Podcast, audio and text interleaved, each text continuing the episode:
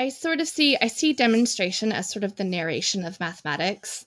Um, you know, if you can demonstrate to yourself something, if you can sort of prove it to yourself, then that is that is still so kind of calling in that that mental that mental effort that sort of it shows that you've processed through this principle or this idea and that you it shows that you know it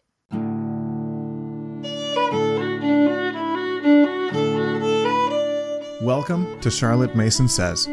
I'm John Schindele, here with my wife Crystal. Join us as we read and discuss the Home Education series.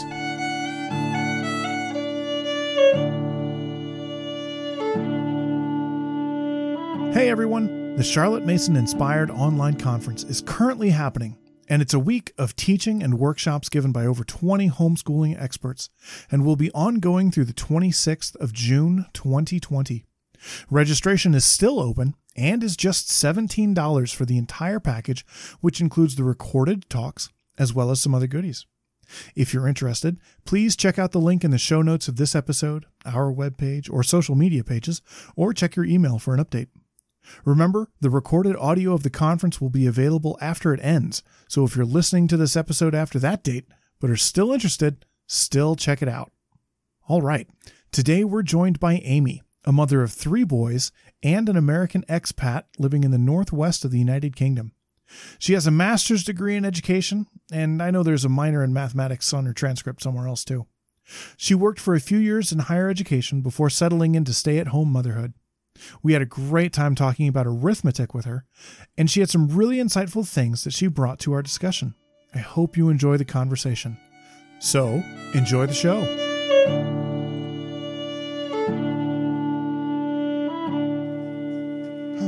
Let's see. What are we talking about today?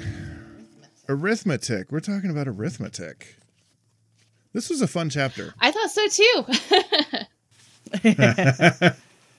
well, let's start out with talking to our guest, Amy. Mm-hmm. And Amy, can you tell us a little bit about yourself? Absolutely. So, I am an American expat. I grew up in in Indiana, and now I live in the northwest of England, um, not too far from where Charlotte Mason had her teaching college in Ambleside. Um, my kids are six, nearly five, and two and a half, and we have home we have planned to home educate for quite some time now so and to follow the charlotte mason method so this is um yeah, a big part of the journey. We're just starting formal lessons, and that includes arithmetic. So I'm really excited to talk to you about that today. So, one of our questions typically is How did you find Charlotte Mason?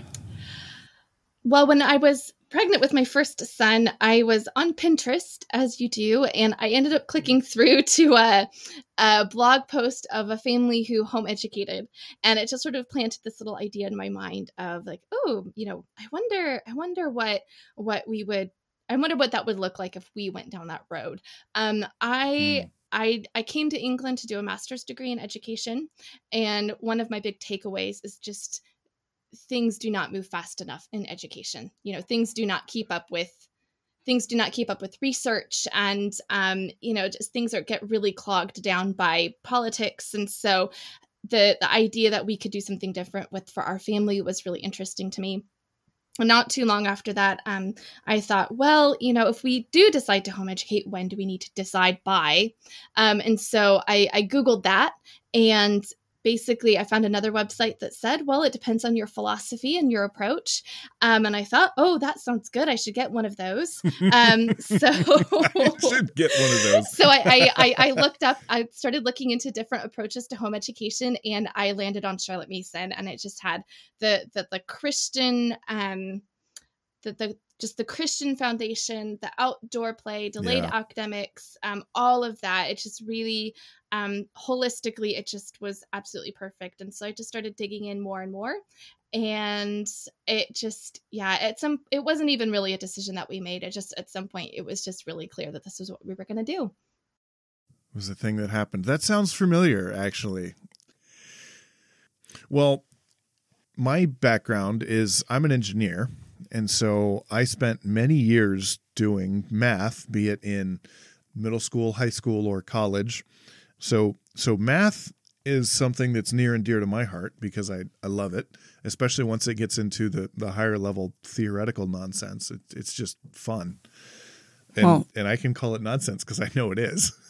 well, in my background is my mother's a math teacher. And so I've always grown up with a working knowledge, not necessarily, I didn't, I don't have a love for it, but I have a working knowledge and definitely not fear of math. And my brother ended up majoring in mathematics as well. So something passed on within our family. Yeah, I did so, my yeah, I did my bachelor's degree in mathematics. So um oh, again, oh, nice. this is a yeah, it's it's it's a it's an important topic. I think that you know there are a lot of people out there who have math anxiety, who who don't have mm-hmm. a yeah. a sense of confidence around math, and I think Charlotte Mason has a really um, non gimmicky approach, which I really appreciate. So I'm I think that I think that there's some really good principles on here that that can be drawn out and applied um, as we go about our our practice as home educators.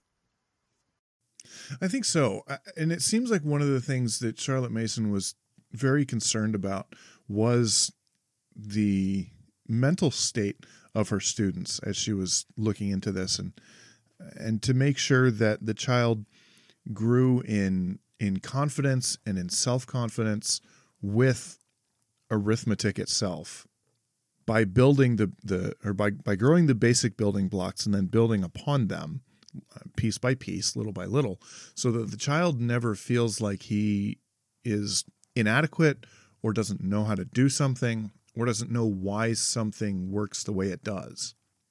And I think that's the thing that I found so interesting is that she's she's working not unlike everybody else when you do math. You know, start with arithmetic, do subtraction, do multiplication, do division. But her approach is is so organic. Organic and loving and and interested in where the child is at and what the child is learning and taking things slow and just slowly working through things and giving time for it to settle with the child that I think you're right. I I think Charlotte Mason has some great principles that we can glean and and great ideas in terms of how we can teach this subject to our children. So, having said that, at the very beginning of this section, Charlotte Mason says, Of all his early studies, perhaps none is more important to the child as a means of education than that of arithmetic. That he should do sums is of comparatively small importance, but the use of those functions which summing calls into play is a great part of education.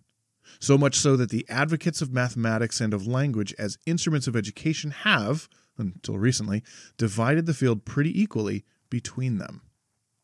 So she puts great weight on arithmetic, not just for the ability to do math, to add and subtract, multiply, divide, but because the way that you think about math can invade all of the ways that you think about everything else. I found this um the first two the first two paragraphs here really interesting because one of my pet projects right now is I'm trying to gather all the places where Charlotte Mason writes about mathematics. And I do actually think she changes her tune a little bit over the course of her writing here. So by the time by the time she gets to school education and philosophy of education, she's actually saying that, you know, the the the faculties, the functions you develop in one subject don't actually cross over. So you can have some really brilliant people, but they might cut a big hole in the door for the big cat and they might cut a little hole in the door for little cat instead of just letting the the small cat hmm. use the bigger hole. And so she does kind of downplay that a little bit as her writing develops. Um, and as I get the sense that she um, that she just takes a, a slightly um, a slightly broader view of how how mathematics fits into this. Um, you know, she does go on to say that people will inherently reason. It's not necessarily something that we have to specifically develop through math because it's it's sort of in our nature to find reasons to support the ideas we've accepted. That's why it's so important to accept or reject ideas because we will find the reasons to support what we've accepted.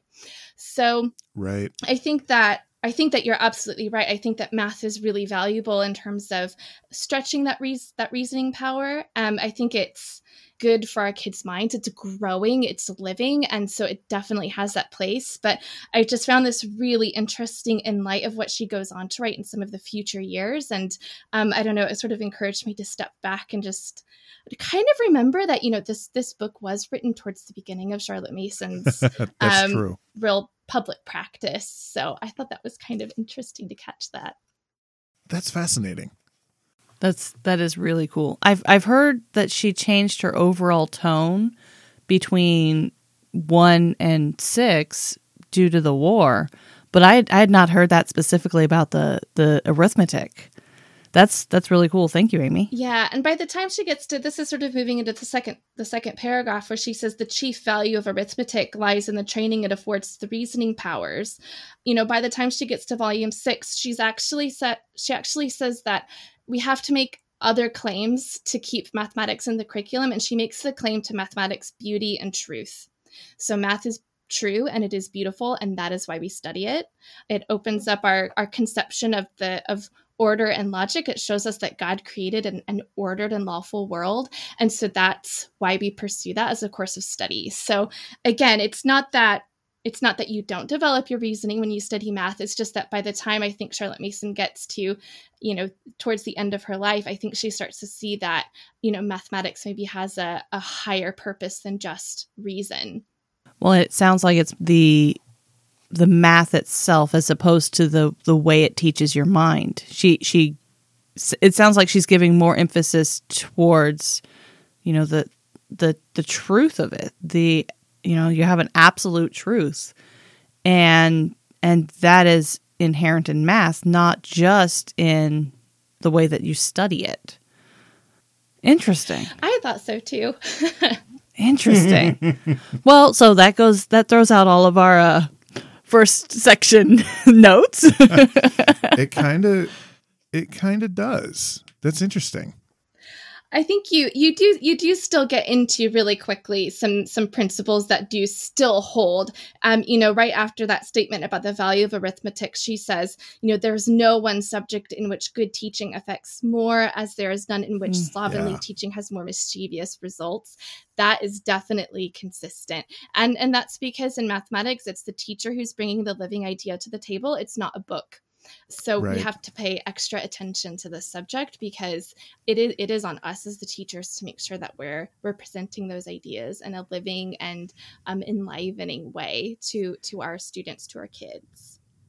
Well, and talk to any student who loves math, and that's going to be one of the first things they tell you is which teacher showed them a love for math. Mm-hmm. And then you look at the university level, and as a as a graduate in mathematics, you know this better than better than most, but a lot of what you learn at university about math comes directly from your professor. If you have a good professor, you can learn a lot. If you don't, you it, it's uh it's a lot harder to learn these things. So, I I would I would say that she's she's absolutely correct in that statement. Okay, so in that case, uh, are do you have any do you have any last thoughts on on this intro section? Uh, well, I think you already mentioned, you know, this idea that there that there is a sense of must in mathematics. So you she kind of goes mm-hmm. into this sort of an illustration of of kind of what not to do, um, resulting in allowing it to not be clear that there is a right and wrong answer. And that's kind of um, how she transitions into that next section, which is really interesting because it can feel really harsh to be like, no, you're wrong. But again, if math is lawful and ordered, then we're not presenting the subject correctly if we are wishy washy about the way we go about it and and the answers that that we produce. Mm-hmm. Yeah. Well, and uh, you know, as an engineer who uses math on a semi regular basis, uh, she's she's right. There there is no slightly, almost right. Yeah, there's no almost right. You're either right or you're wrong. And if you if you did the problem wrong, then then you get the wrong answer. And if you have the wrong answer, then then you're wrong. Now, I do think there's value and maybe not maybe not at early levels when you're talking very simple simple bits of arithmetic. When you're getting into high school level, you're talking algebra, geometry, trigonometry, and then you're getting into calculus further on. I think there is value in looking at why you got the answer wrong and studying the process that you went through and finding out where some of the steps you took were right and some of the steps you took were wrong because i think there's a lot you can learn about what you're doing when you break down your your your work that way but i don't know if that's necessarily true when we're talking elementary arithmetic Yeah, she has more of an approach that if a student gets a, a problem wrong, it it's really on the parent to or the Yeah. teacher to really kind of assess maybe what's going on and then set them another problem that they can that they can work. And that's something that that she certainly certainly talks about. Mhm. she does Well, the example we have here, talking about how to give problems to the child, and this is her her negative example, where you give the long division sum of nine hundred fifty three million seven hundred eighty three thousand four hundred sixty five divided by eight hundred and seventy three. Ugh.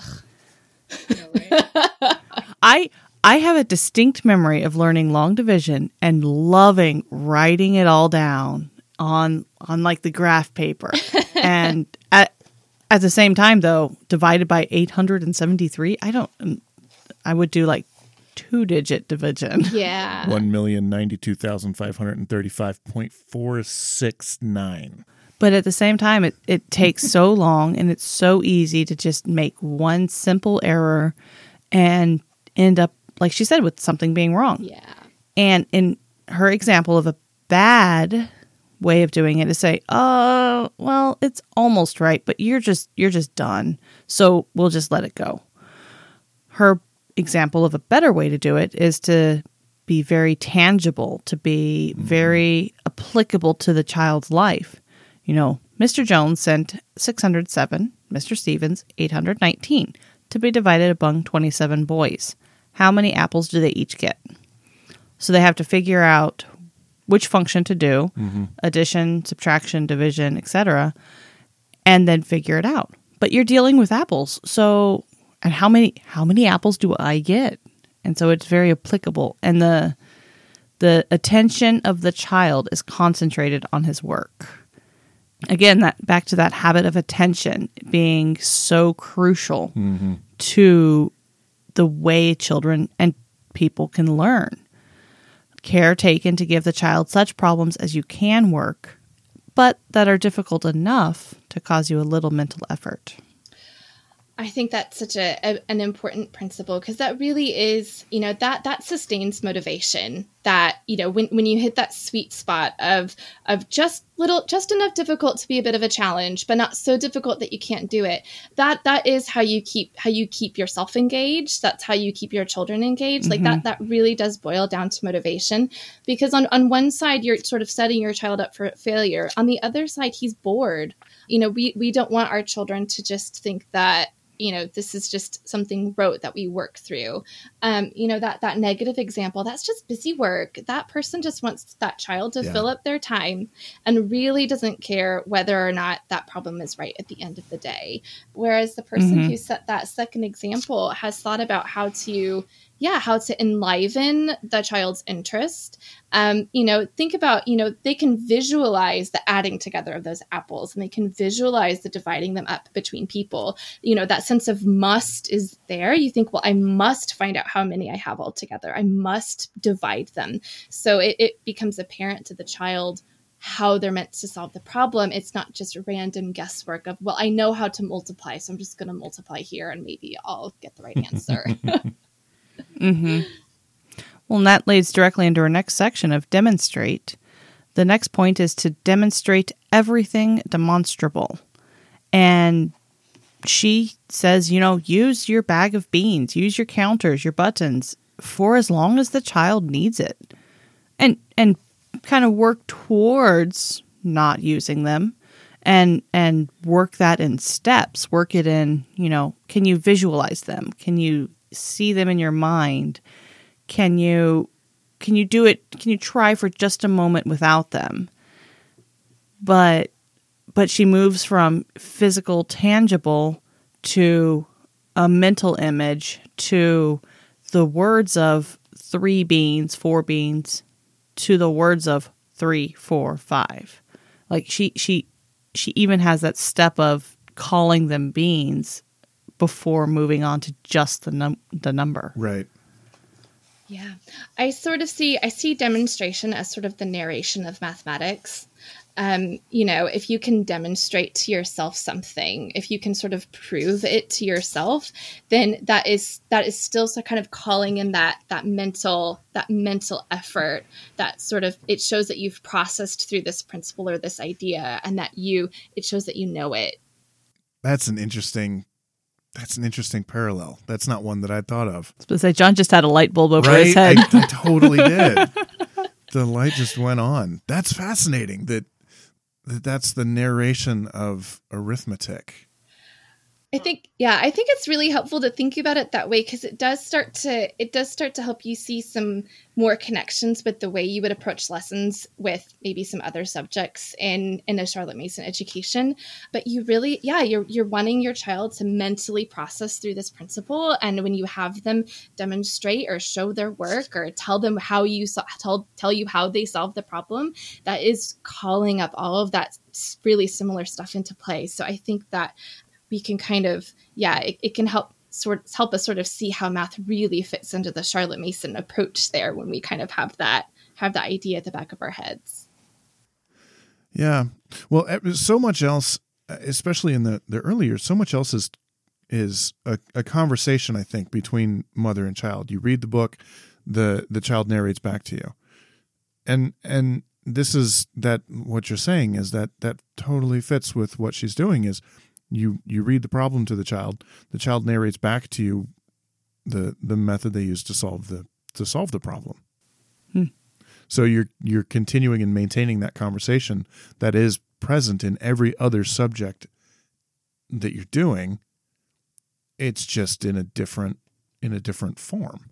yeah Mhm. it's just about math and it might use manipulatives and it might be written down in numbers on paper you know it can have a lot of different forms but yeah i think that that's yeah that that's that's yeah that's my idea i don't think charlotte mason ever says that but I, It- she certainly makes she sense. certainly doesn't in this chapter, but that that makes that makes a lot of sense. I, I think she doesn't say so in as many words. Uh, Yeah. right. She doesn't come out and say, "This is how you narrate math." yes yeah and I, I don't i don't get the impression from her writing that that she was just really in love with math as a subject either i think she kind Yeah, of she think so. gave it its place and she you know she it was good for children to study but i don't know that she was sort of um you know math's biggest cheerleader well, uh, even if you go back to the the first paragraph that we read, she was saying that the reason you do math is not so that you learn how to do math. yeah The reason you do math is so that you can do other things better. hmm So I I would uh, I would give credence to that that that Charlotte Mason was not a mathematician. she had many other gifts yeah, a couple. oh man. So we do move on to we've got addition, we've got subtraction, and it will be it will be found that it requires a much greater mental effort on the child's part to grasp the idea of subtraction than that of addition. And the teacher must be content to go slowly. One finger from four fingers, one nut from three nuts, and so forth. And that whole going slowly until that light bulb in the child goes off is crucial. Mm-hmm. I mean, we're the program that we're going through. It it also helps with that, but at the same time, me as a as a teacher to my son, I've had to step back and be like, okay, it's not clicking. I need to continue talking. I need to explain it in a different way. I need to I need to come at it from a different angle because whatever disconnect is there, it's not it, it's not working yet. And so we need to get that before we move on. Before we move on to bigger subtraction, before we move on to bigger problems. And we're not ready to move on. Well, and sometimes that means putting it down and coming back tomorrow. Mm-hmm. oh yeah I, one of the one of the things we've talked about is the uh, the masterly inactivity and the the things that the brain does during the off hours of the day and how the brain continues percolating over those things throughout the day as you're doing other stuff and i think that's an important part in math is if you're not understanding that concept putting it down and coming back to it tomorrow can be a huge tool in helping the child to understand it because you give the child enough time to to percolate over that and think about it. And it's not that the child uh, the child might not be actively thinking about it but the brain is working through that problem. And so you put it down and come back to it tomorrow yeah, it's mm-hmm. that di- yeah, it's that diffuse mode of thinking that is just yeah. yeah, problem solving in the back of your head and also letting your child sleep in between math sessions. There's lots yeah. of organizing and moving around of stuff in your brain while you sleep and that can give that space for that that that idea to just click into place and for that yeah for for subtraction to just suddenly make sense oh when i subtract it's doing this and mm-hmm. um exactly you know a lot of people you know that this is this is where people maybe come to have really struggle with math. It's because somewhere along the line they missed one of those foundational building blocks. And we're so fortunate as home educators that we can keep a really close eye on those and we can slow things down if we notice that our child's going to to maybe not have that one of those really crucial ideas in place. Or conversely speed them up. Uh, yeah. there was a there was a section that they were wanting to pound home in our, our math program, and it was page after page after page of the same thing. I was like, okay, okay, now we're still doing it. Okay, he's got this. Okay, we're just going to skip the next couple of pages because you you got this. I mean, if you want to do it, you can, but we can move on to the next concept because you do have it. Oh yeah, definitely. So after talking about concrete numbers and adding, subtracting, she moves on to multiplying just as a an extension of addition. And then she says another very important thing is notation. Well, bef- before you get to notation, uh, you, we talked about use of manipulatives a little bit, and she'll talk about it a little more later. But she says, you know, if if you if you need to use beans to get your answer, let them, but encourage them to work with the imaginary beans and that's a step towards working with abstract numbers. Mm-hmm. You have this many beans and that many beans, and you add them together, and then you have this many beans. Well, you go there and you you remove the beans from from that sentence, and you have well, I have this many and this many, and it makes this many. And then she moves into to notation, but she says carefully graduated teaching and daily mental effort on the child's part at this early stage may be the means of developing real mathematical power and will certainly promote the habits of concentration and effort of mind. So again, we're talking about more of those habits that that will enable the child to to do more and understand more and be more effective in his in his own schooling. And then she moves into notation because you know, she talked about the imaginary uh, the the numbers that you use in your mind. I want to be careful not to say imaginary numbers because that's, that's, something else entirely. that's something else entirely, and we're not going to talk about negative square roots. Um, arithmetic here, arithmetic. right? Arithmetic, not not uh, is that algebra that that comes up. But yeah, then then we do move into notation because at some point you have to turn the abstract into, or you have to you have to turn the the physical into into something abstract, and you have to have a way to communicate your math on paper. Mm-hmm. So then she does she she does talk about notation, and she says when the child is able to work pretty freely with small numbers, a serious difficulty must be faced. Yes. Upon his thorough mastery of which will depend his apprehension of arithmetic as a science. In other words, will depend the educational value of all the sums he may henceforth do. Yeah, so what she's really talking about in the section is how to teach place value. So yeah how to show you know where your ones your tens your hundreds are. I will say that we we no longer use shillings in the uk um that's good to know. and that that's now called the old money. And our new money is base 10 so oh thank goodness i don't have to do this specifically with my child. It is going to be much easier because it's 10 pennies to a 10p coin and we'll be able to go about it that way that's thank goodness because a base 12 system just doesn't make sense. No. Is that no. where we just like make a big X in this whole section? Be like, and I, and I, I will, no I will shilling. Say, I will. Well, I think I think you can apply this to to you know pennies and dimes and oh yeah like yeah you can. Um, but I will say that this does make a lot of the I know some people really like to go and hunt after curriculum that Charlotte Mason used in her schools. This does make a lot of that really complex because there will be lots of shillings and Okay. and, and things like that in there and that it's just not relevant it's just not something that you really need to know these days so that's just a, a little bit of a caution hmm Thank you. Yeah, that was that was one thing I was thinking is all right, so she's talking about shillings. Well, we don't use shillings here in the US. We've we've always had a base 10 system. Although at some point people were cutting money in half and you'd have a half a penny, which is interesting, but you know, inflation happened and so the penny is now next to worthless. we might not have Um, any pennies soon actually and then what yeah, right. I'd I'd be down for that. Other than the the multiple pounds of them we have throughout the house. but no, I, I think there's a lot of value again to using to using pennies and that that coinage and money as a practical teaching tool because it is set up that way especially since you're saying that that the english system is now a base 10 system for money well it just makes sense you have 10 pennies in a in a And a a dime. dime. thank you. And then what? Two two dimes and five pennies and a quarter, and a hundred pennies to a dollar. Like it, it it it works to make sense in that base ten system. So you can talk about place value using pennies. Mm-hmm. Mhm, and that grouping and the trading and you know you can go through that process on that really tangible level again and give them some context for when you start representing that more abstractly on paper Yeah. One one thing that's interesting is the the working with the units. You when you set them to the sums, don't work beyond the notation that that's that we haven't gotten to. And when you do carry in addition or multiplication, don't carry two or three, but two tens or three hundreds.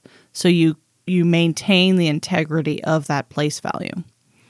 So I saw a meme recently about you know there's the the new common core make the grid of how you multiply and then you add to to get to the number and it was you know sorry all the teachers this uh this is- non-essential employee is at home teaching their kids how to carry the one so yeah I appreciated that. I think yeah, Charlotte Mason is quite um she likes things to be, you know, named properly and and to be to be accurate. And so little little habits like that, they just sort of they they do kind of just reaffirm what it is that you're doing when you carry something over and um it's just one of those little changes that you can that you can bring in really easily, but it just drives home that point of what you're actually doing when you're when you're carrying something over. hmm Right.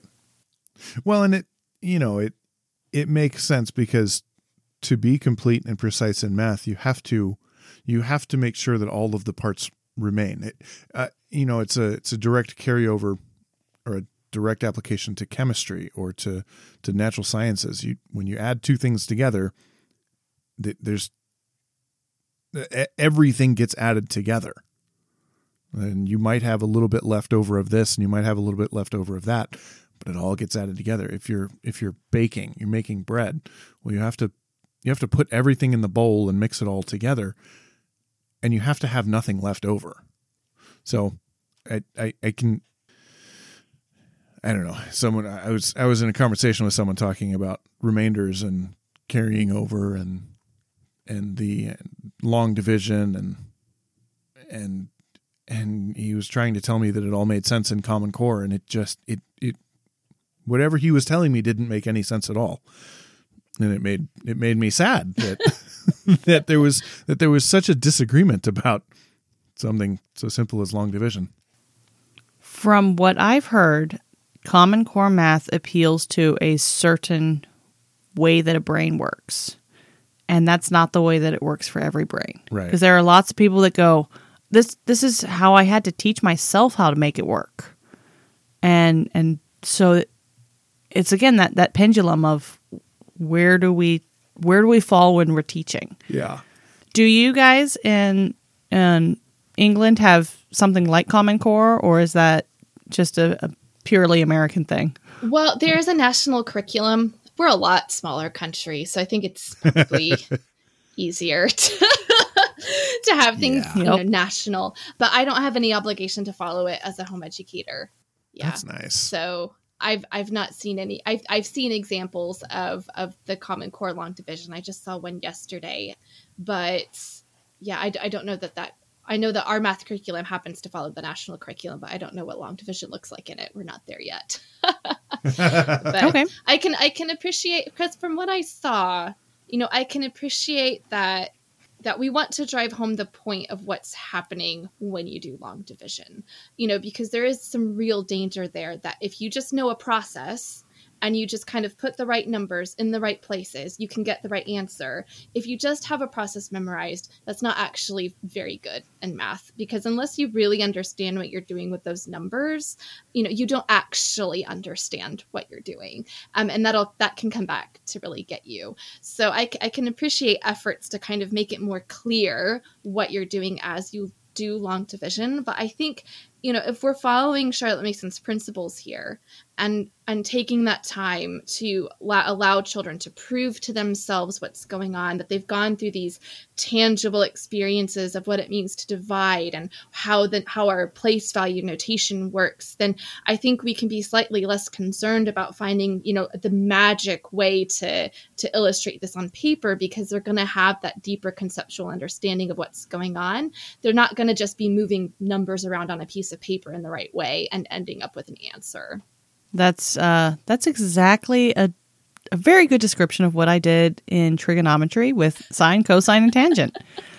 and I could work with them. I could get the right answer. I had the formulas written into my calculator because my teacher didn't know how to check and see my formulas in my calculator. um, but I didn't have that deeper knowledge. And I understand that this is higher math, but it's the same thing. I didn't have a, still don't have a working knowledge of how it works with each other and the the why behind it. And so I can do I can plug into the equations all day long, but I don't have that working knowledge of how it should work. Yeah, well, part of part of how I ended up in a math degree is that I was very good in high school at at knowing the process and knowing what to do. And you know, by the t- when I when I got to when I got to college, you know, you'd never had any more complicated arithmetic than the 12 times than, you know, 12 times 12 because the, this probably wasn't true in an engineering degree, but when just just in math, you know, none of the professors really cared if you could calculate. You know, they want to know that that you understand what you're doing and why. Mm-hmm. And you know i think after my freshman year a lot of my classes you know the exams were proofs.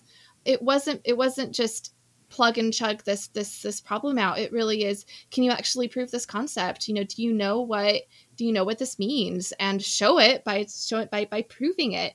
So it, it's yeah it, it's it's definitely a different mindset than like oh hey i can get an a on exam because i know the process of integration. So yeah it's um yeah you have to again i think this is this is where we're fortunate as home educators where we can we don't have to dangle that carrot of a good grade in order to Mhm. to motivate our kids to do math. We can let math stand on its own feet and be attractive for the beauty and truth it offers and let our kids pursue that rather than trying to just say like hey you'll get an a if you memorize this formula. Um right. Yeah. Well and that and that goes into a lot of what charlotte mason talks about is she talks about the the desire for knowledge to be the driving force behind a child learning not not the goal of getting an a or the competition of education but but that knowledge needs to be the motivator and that's that's exactly what you're saying Well, real quick, you had a professor. You you forgot a calculator going to a test one time. I did And I did to a to a uh, gosh, it was it was a it was a higher level engineering course, and I just I didn't have my calculator in my bag, and you know when you're when you're doing engineering coursework, you're never dealing with simple numbers that come out with simple answers. There's always you're rounding up and rounding down all the time, and you're dividing things that just aren't divisible by each other easily. So there was no way to do that work without a calculator. And so I went to the professor before the test and I was like, all right, man, I don't have a calculator. I'm not going to be able to get an answer to any of these questions. And he was like, All right, so what are we going to do? I was like, Can I just assign variables to everything and and create large equations of stuff and and and show my work right and show my work to the nth degree and he was like yeah I, I will not give you full credit for anything because you clearly can't come up with an answer because you can't actually do this but yeah and so for him the the process of of what principles you apply to get the answer were more important than the answer itself which is is is interesting looking at Charlotte Mason when she's saying there's a right and there's a wrong. Well, that's true, but in the in the in what he was testing on, what he wanted to know is that we understood how to get an answer from a set of information. Uh, right, from a set of information, how do you how do you get an answer? And if you if you do the numbers slightly wrong, well, yeah, that's bad but but that's easily fixed. That's it's it's more easy to fix how you arrange the numbers than it is you just don't know what the heck you're doing. Mm-hmm. So I think that ended up actually being one of my better tests because I actually did all of my work in a very sequential, linear, ordered, logical fashion. And and I think I got almost every problem right on that exam just because I had to think about it in such terms which was an interesting experience for me. Yeah. There you go. Show your work. it's it's very important. Uh, it's something else I I did uh, talking about notation since we actually haven't left that section yet. Uh, is when I was in, I think it was middle school, and my my brother reminded me of this not too long ago. I would try and write with such a cramped handwriting so as to fit all of my work on the fewest number of pages possible because I just I wanted I wanted all 50 problems to be on one side of one sheet of paper. and at some point my mom came to me and she was like, "All right, so you're doing terrible at this." And and she worked problems with me on a whiteboard and she found out that I knew what I was doing. And she was like, "All right, I don't I don't think the problem is that you don't know what you're doing. I think the problem is you're writing too small and you're too sloppy." And I was like, "No, you're wrong, mom. You don't know what you're talking about. I'm fine." She was like, "All right, we're going to have a bet." so she bet me that that that she was right. I was like, "No, you're wrong." So okay. So for I think it was it was probably 2 months we did this and she would she and I together would grade each of my math homeworks question by question. And if I got an answer wrong, we would put it in one of like two or three categories. It was either I didn't understand the problem or I did something. A calculating to, error? I, yeah, I did a clerical error. Or I couldn't read the numbers that I put on my stinking piece of paper. and after the course of that month, of course, my mother was right. and and I think it, it came down to at least 75% of the problems that I got wrong were just because I couldn't read the stupid numbers I wrote. and so she finally got through to me. All right, you need to write a little bit bigger and a little bit clearer so that you can understand what the heck you're doing. uh. So, anyway, that's enough. That's enough stories from my past. Weighing and measuring is the next section. So I thought it was interesting that that she goes through arithmetic first and and we do all of those things and we talk about place value and then we move into weighing and measuring. And the first time I read through this, I it it struck me as odd.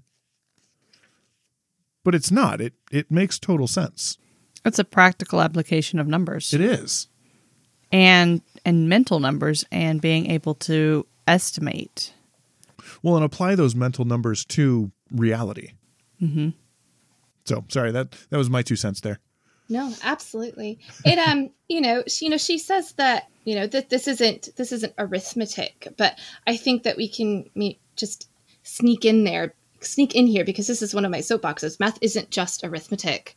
and you know, I think I think that we we can take a wider view of, of of mathematics as a subject, even for our young children. Even you know, even though maybe Charlotte Mason doesn't specifically say teach these other areas of math to your child, I, I don't think we have to have to limit our children. You know, in in you know it's it's fun to talk to our kids about about functions and um, mm-hmm. um, a little bit further down she gets into some algebraic thinking which is really interesting and so you know obviously computer science was not even a thing back then but um, that doesn't mean that you know you can't very gently start introducing some start introducing some coding principles in there. So i think that there's definitely i don't think we have to read this and say this is exactly what i need to see to read my child and try to and to try to derive an entire mathematics curriculum from this.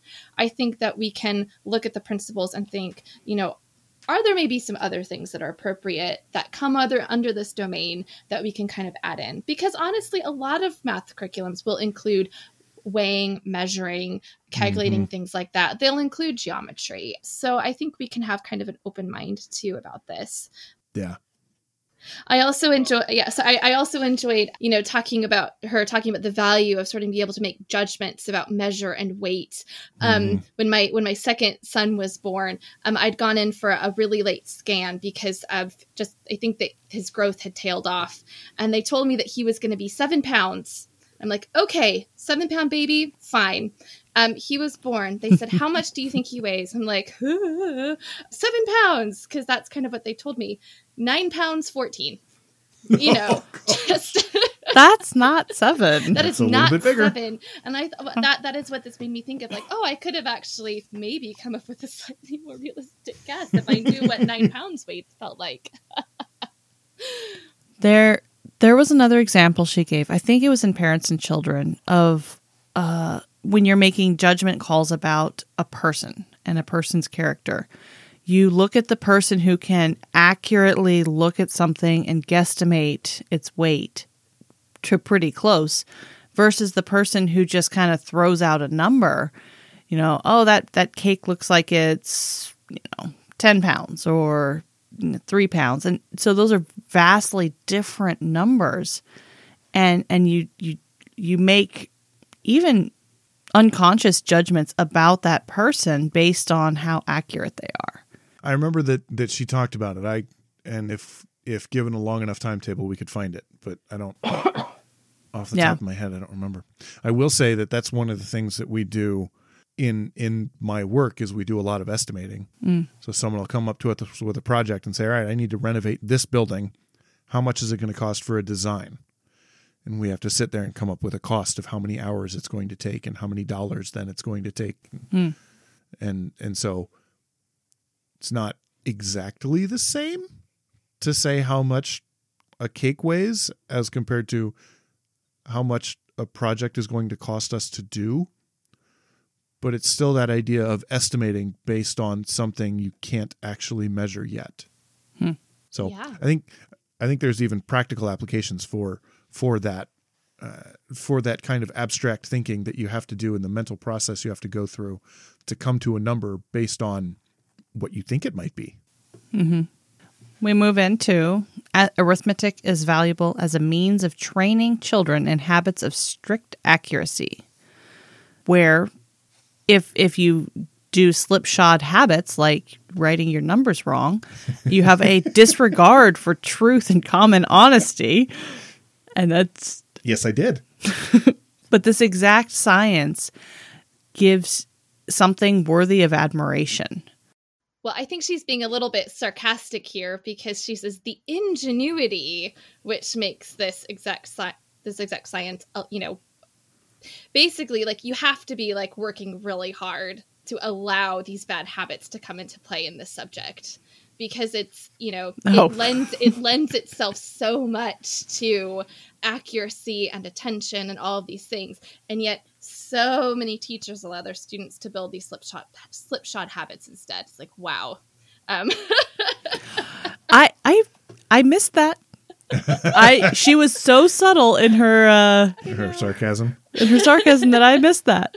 That's a uh, yeah yeah Yep. But it's it's really interesting to read this bit, you know, the copying, the prompting, the telling, the helping over difficulties, working with an eye to the answer, which he knows that are allowed in arithmetic under an inferior teacher are enough to vitiate any child, to spoil them.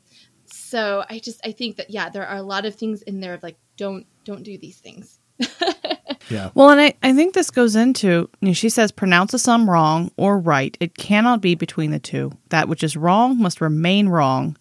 And the child must not be let to run away with the notion that wrong can be mended into right. The future's before him. He moves on to the next one. The wrong sum must just be left left alone. That it, hearing hearing it come from a sarcastic tone, I can understand where she's coming from. That, but that doesn't make sense to me because I I want to show I, I want him to get it. I want him to see why he got it wrong and where he needs to change it. I think that this is less about don't go back and rework a problem and more about when you've done a problem wrong in the first place it can actually be really easy to go back and do it wrong in the same way again. And so it's better to have a fresh problem, you know, this the same concept but just sort of different numbers and to start afresh with a new problem because you aren't going to somehow carry over you're going to be less likely to carry over your mistakes into doing it again. Because I've done that before. You know, you get a problem Yeah. wrong and you try to rework it and you just end up with the same wrong answer three times in a row. That's not actually very helpful.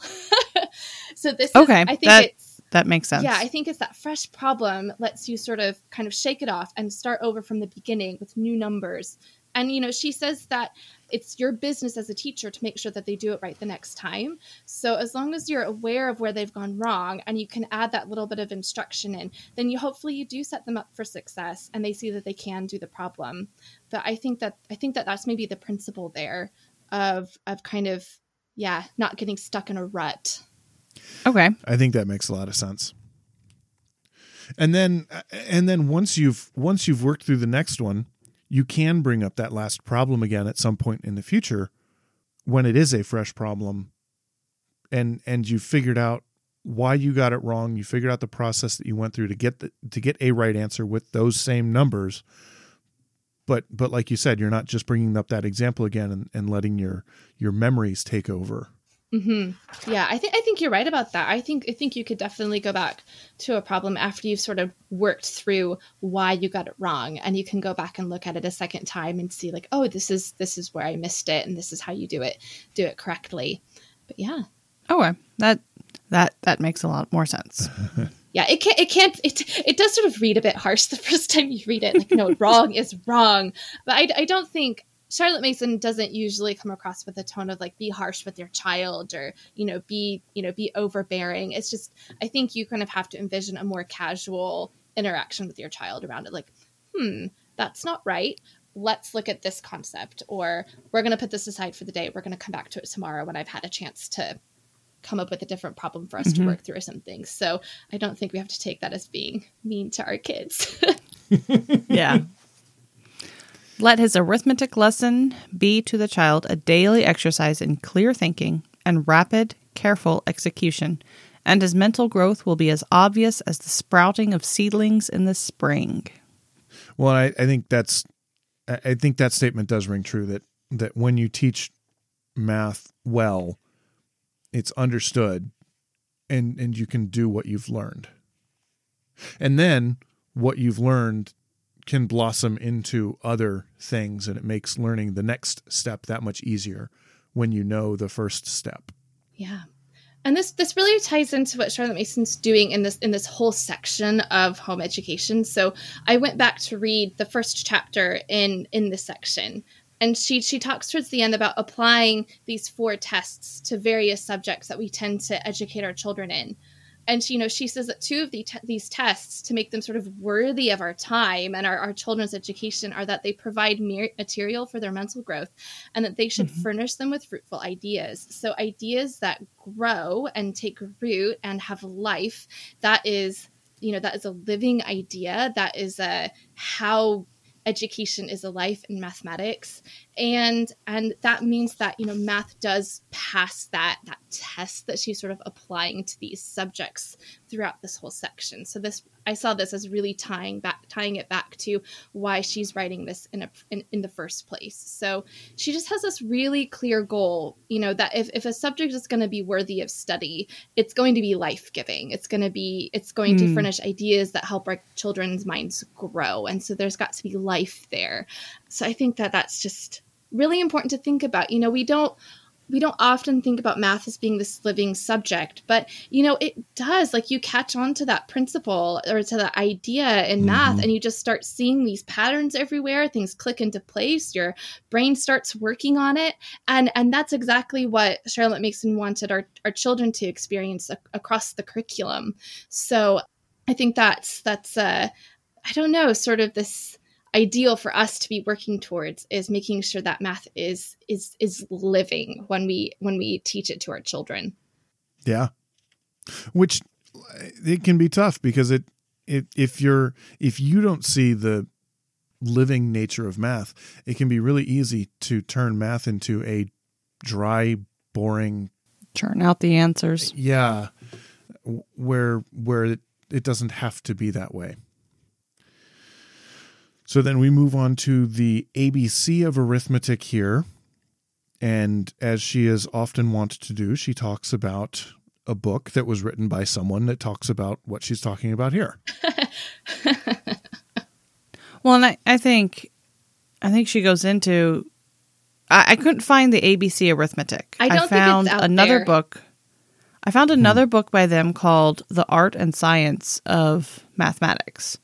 Interesting but but it was a like a, a curriculum a teachers it has teachers editions and the student editions and that's how you would teach the arithmetic. She says i'm, I'm they already wrote this. They wrote it based on mill's logic. And here's here's my one beef with this curriculum is that let me trace the solitary source of weakness in a surpassingly excellent manual um, it's something about how they're using manipulatives and how they're presenting the material. It with this elaborate system of staves, cubes, etc., to be too much for the child's mind. She says, just just kind of use what you've got and and do it from there. But other than this, which does not interfere at all with the use of the books, nothing can be more delightful than a careful analysis of numbers and the beautiful graduation of the work, only one difficulty at the time being presented to the mind. And the examples and little problems could have only been invented by writers in sympathy with children. And also go read his paper that he wrote, which I could not also also could not find. Neither could I. so. So again, it's it is a curriculum recommendation. Yeah. And then in the 40s and the 50s, it was said that you know, if if you just kind of put up there the these examples on the walls, like you put uh put these up posters up on the walls of cubes and hexagons and pentagons where wherever they're available in the schoolroom. And then then they'll get this inclination to mathematics. And it's like she's like this is a fad. Don't do this. People get bored. And if people get bored with math then they're going to turn off to math. Mm-hmm. and once they've turned off then it's really hard to get that turned back on. So yeah, and that's absolutely true. Talk to any high schooler who tells you that they hate math. Yeah, I thought and, this was. I, I, saw some some parallels here where um, Charlotte Mason writes in in her sixth volume about education at education is an atmosphere. She says it is an accurate picture of the preparation for the high souled little persons all over the world. Parents make tremendous sacrifices to that goddess who presides over education. We hear of a pair investing more than their capital in a statue to adorn the staircase in order that Tommy should make his soul by the contemplation of beauty. And I just I saw I just saw some hmm. real parallels here at this like this misapplication of education as an atmosphere. You cannot just put stuff up on the wall and expect our kids to make a relationship with it. You know that that poster with you know a list of all of the shapes and geometry is that's that's meaningless to a child. Um and you know we we can't just expect that if we surround our kids with all of the educational posters and just the right environment that that is going to be sufficient to educate them.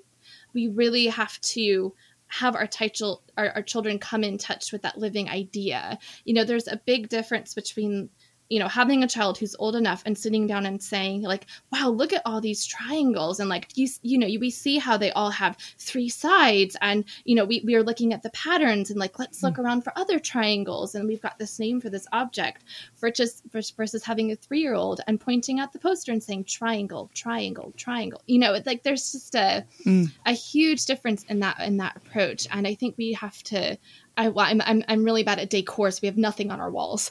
Um, but I think we have to um, really, really be mindful that you know, just just sticking something up on the wall, that's not what education as an atmosphere is. Like that's just just not how you do it, and it will bore you, and it'll it'll lose interest, and that's not right. Math should be living, like we said. Yeah, well, and I will say uh, we do have some posters on our wall. We've got the alphabet, and right above the alphabet, Crystal wrote out numbers zero through nine. Mm. That's because I got tired of writing it for them every single time right? they needed to figure out how to write something. Yeah. Like, so what? I, where where I was uh. going with that is, they the things that you put on your walls can be useful, and you can't you you could have, you know, the alphabet. You could have numbers. You could have shapes, but but you can't expect that chart to do the to do the teaching for you. Yes and and the atmosphere is something that that you create through conversation and through through living and through through the the reading that you do and all of those things. You, it's not just that there are pictures on the wall. Yeah because those things give give what's on the wall meaning. So you right. know you have to have that meaningful activity around it. And then all of a sudden that poster that beautiful picture that shape on the wall suddenly mm. that's something the child has a relationship with which is what we want yeah. to be aiming for in education. Yeah, I was thinking about chemistry classes that I took both in high school and in college, having the periodic table of elements on the wall. And if you were just to stand and stare at a periodic periodic table of elements without any knowledge of chemistry or anything else, then it's just a weird table with a bunch of weird letters and numbers on it that make no sense. Hmm. But as you learn the science of chemistry. And as you learn how the elements work together, then that table does come alive after you've learned what it is and what it's about and what it's saying and what it's teaching and what it's proving. But until then, it's just a piece of paper on a wall with some weird notations on it. Absolutely. Well, and she she goes on at the at the end of this section. She says, "I don't think that any direction or oh sorry. She says i don't i do not think that any direct preparation for mathematics is desirable. The child who has been allowed to think and not compelled to cram hails the new study with delight when the due time for it arrives. I think this is more in regards to you know what are you doing for pre-k yeah. or kindergarten? Are you are you really buckling down and preparing your child to learn math? Or, or are you teaching your child those habits of attention mm-hmm. and and all of the other habits that she also talks about because once you have those things then then this is math is just another thing that you learn mm-hmm. and you learn it and it's cool and it's applicable and and it's and you hail it with delight yeah mm-hmm. because again knowledge is the the driving factor for learning the the gaining of knowledge and so when that's the driving factor for these things, I, I, we we don't have to prepare the child or or get them excited to learn math. Mm-hmm. Mm-hmm. It's just another thing they get to learn. We we need to ramp ourselves up to do it sometimes, yeah. but The the reason why mathematics are a great study is because there exists in the normal mind an affinity and capacity for this study. And too great an elaboration, whether of teaching or of preparation, has, I think, a tendency to take the edge off of this matter of this manner of intellectual interest. I think that's really similar to a lot of you know what Charlotte Mason says about, some other subjects. You know, she cautions against you know using a, a, a living book as a means to lecture you know there's definitely some form we give to our lessons but you know it's not this this long oral lesson that we're you know we're lecturing to our kids about something that we're trying to teach. And so it is it is light touch and to to not come into it so overbearing or so so worked up in our minds that this is really really important that we start to just distract our kids from just the natural beauty and truth that is in math so I, I, there can be a lot of pressure everything's all about STEM and things like that. But um, mm-hmm. in in philosophy of education, Charlotte Mason says that you know education is a science of proportion. So you know math has its proper place, and yeah. you know we need to give it that proper place but we can just relax a little bit we can take things slow we can take make sure that things are graduated get those really firm foundations in you know in arithmetic and mm-hmm. and things like that so you know because i think you could also read this as you know if mathematics she means higher mathematics then you know we don't need to use their study of arithmetic to cram into them readiness to study the higher math subjects either so we can take that more relaxed standpoint in the elementary years and trust that as they're being allowed to think, they will gather what they need in order to study the higher the higher maths as well. So, you know, I think there's there's there's that in there too. I'm not actually sure which way we're meant to read it, so but I, th- I think the principle holds wherever wherever our kids are. So, uh huh. I think it does. Well, what looking and you said your oldest is 6 mm-hmm. so what curriculum nowadays modern curriculum are you looking towards with towards using with your children? Right. So we started formal lessons in january and we are using the mathematics enhancement program which is a free curriculum. It's put up by the university of plymouth and it mostly follows the national curriculum except the national curriculum's changed a little bit but it's all in there. I like it first of all because it's free, but second of all because there is a strong possibility that our kids will need to take exams when they're sort of 16 and 18, mm. and this means mm-hmm. that they would be on track to take those exams. I also like that it's a spiral program and it's been really well thought out and yeah, it's it's it, it, it's it's a good program. I like what it's including and how it's sort of going about teaching the composition of number and the decomposition of number and things like that. So that's that's what we're using. You mentioned spiral program. Can you expound on that a little bit?